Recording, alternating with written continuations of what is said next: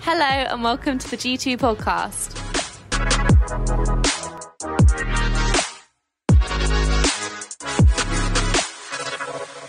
Thank you very much. Good evening. Um, how are you? Is everybody all right? Thank you, Jacob. That's the spirit. okay, so uh, a couple of months ago, Ellie and I and some friends were on holiday. And usually, when we go on holiday, we stay in hostels because we're at that stage of life. Uh, this time, we're in a hotel, quite a nice hotel, and being in a uh, more of a uh, fancy establishment. Uh, they served breakfast here. What a luxury! Uh, and it wasn't just any breakfast, it was kind of cooked to order, all you can eat breakfast. Uh, really exciting. So, the way it kind of works is the waiter would come to you, you'd have the menu, and you could order anything off the menu and as many things as you wanted off the menu. And we each started ordering, and Ellie orders some things, and then I ordered like a large breakfast. We're in, in the Middle East, so everything's like got hummus. So I ordered a big, a big breakfast and I think a side of yogurt probably. And then our friend Tim starts ordering, and he also orders the big breakfast, and then a hummus dish, and then an omelette. And then he just keeps going and going and going and going. And I'm not sure if you get that feeling of like secondhand embarrassment when something like this happens, when you're like kind of trying to hide away from the waiter and at the same time trying to like signal to Tim that he's surpassed like polite level of ordering uh, for an all-you-can-eat breakfast. Um, and then the food comes, and um, there's Tim with his three different drinks and his five plates of food.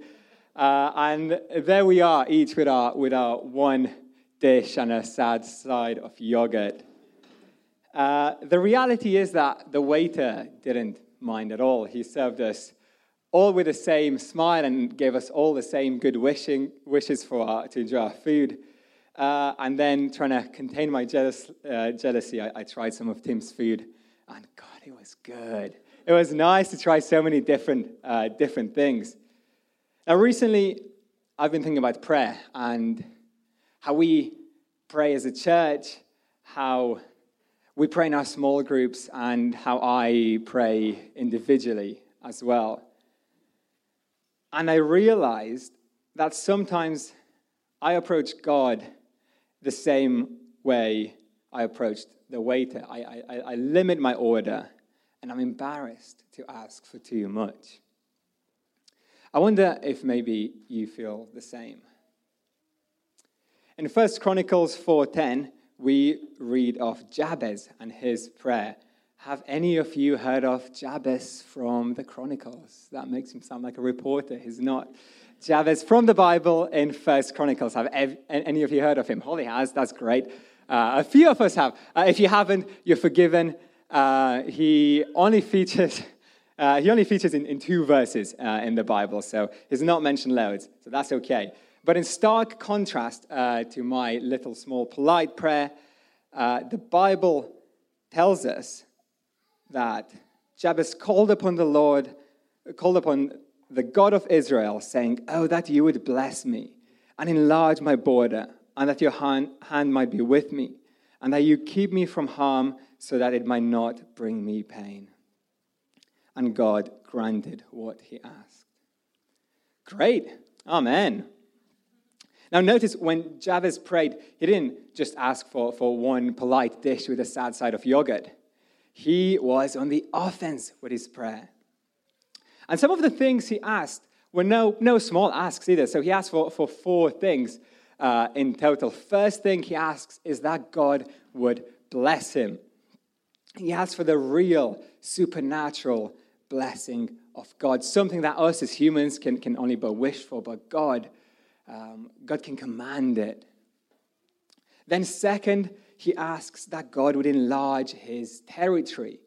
And I don't think this means only in the, in the sense of a geographical expansion, um, but I think it's also that God would, would increase the territory of his heart. What a beautiful prayer, something maybe, maybe we should think about as well. Uh, number three, he prays that God's hand might be with him and for that God would keep him from pain, uh, which is also a bit of an allusion to, to his name because uh, Jabez means pain giver or sorrow maker. Uh, and it's, it's also, uh, also similar to the Lord's Prayer, isn't it? Um, deliver us from evil. Now, notice also that at the end of this prayer, um, God doesn't say, hmm, You're asking for a couple too many things. Uh, that's not what God does at all. Instead, instead, instead, God just says, Done.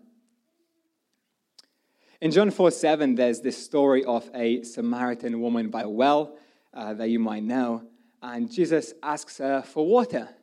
And in shock, in disbelief, in disgust, uh, because it was unlawful for a Jew to even talk with a, with a Samaritan woman, she exclaims, Why are you even talking to me? Never mind asking me for water. And Jesus replies and he says, If you knew the gift of God and who it is that asks you for a drink, you, had, you would have asked him and he would have given you living water. You would have asked him and he would have given you living water. And then the woman says, Sir, you don't even have a cup. How are you going to get water? And clearly, completely misses the point. Uh, she has not yet realized who she's talking to. But we do. We do know who we're talking to. And yet, too often, our, our prayers are, are small, polite, and really, frankly, just sound like complaining sessions half the time. They often sound like, these people at work are getting on my nerves. The weather is bad. My back's been hurting. The dog doesn't like me. My, my goldfish is depressed. God, do something. This is, this is a reactive prayer. This is praying in defense mode.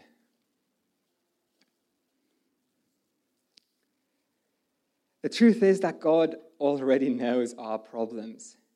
James 4 2 says, You do not have because you do not ask. God wants us. He calls us to ask Him for what we really want Him to do. Keep in mind that, that no and wait are still answers, but we should play on the defense, as on the offense instead. We should pray big like Jabez and ask for the whole breakfast. The truth is that the freedom we've been given is large, it's God sized, it's God powered. But still, we choose to live in a human sized, small freedom.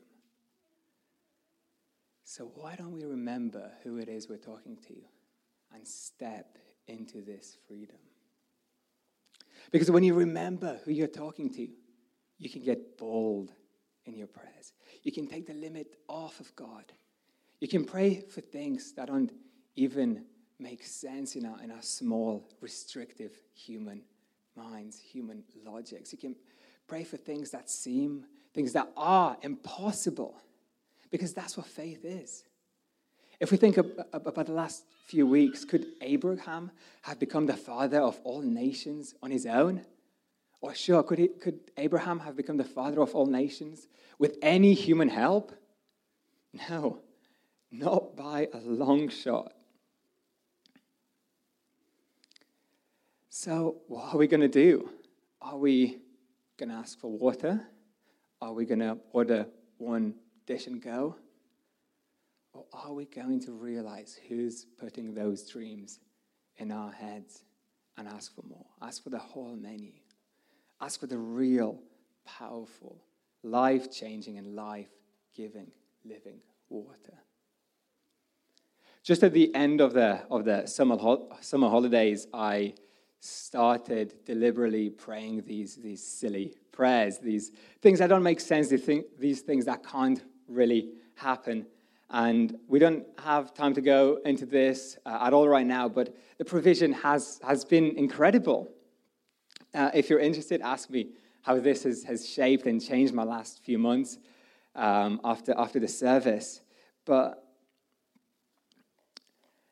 my challenge for each of you today is, is exactly that to pray big, bold, dangerous prayers with faith and with expectation.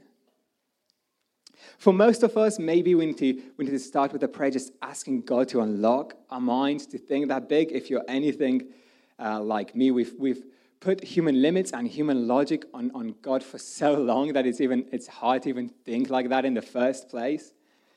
But imagine where we will be. Imagine where, where you will be and where we will be as a church in 10 years' time if we all start praying bold, ridiculous prayers today.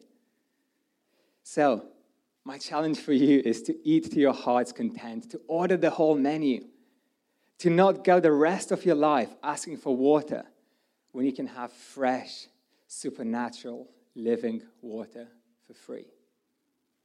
Amen? Amen. All right, so I'd like us to, to take a few minutes to, to respond to this um, by putting this in practice, by starting to pray these, these bold, these ridiculous, these prayers that seem silly. So you might notice that on each table there is paper and there are envelopes. So the way I'd like this to go is if you're willing to take this leap of faith, this step, and, and pray some bold prayers, I want you to write your prayer on your piece of paper in a minute, not just yet, and then put it in the envelope. And there's a couple of things that are going to go on. Um, you can either seal your envelope if it's something private and you don't want anybody to read it, or you can leave it open, and then we're going to keep praying for that with you over the next few weeks. But the whole idea is we're going to take the envelopes, we're going to keep them until the first week of January, um, and then we are going to bring them back uh, here for you to take back and to see if that your prayer has been answered. Um, now, if you're not sure where you're going to be in the first week of January, that's okay. We can also post your uh, letter, your envelope back to you. So if you're not sure if you're going to be here in January, just write your address on the, on the envelope and we'll, we'll post it back to you. So just to, to recap, um, seal your envelope if it's private. If you don't seal it, we'll assume that you'd like us to pray for it as well. And if you're not sure if you'll be here first week of Jan, then just drop your address on it and we will post it to you. Is that clear? Any questions? Fantastic.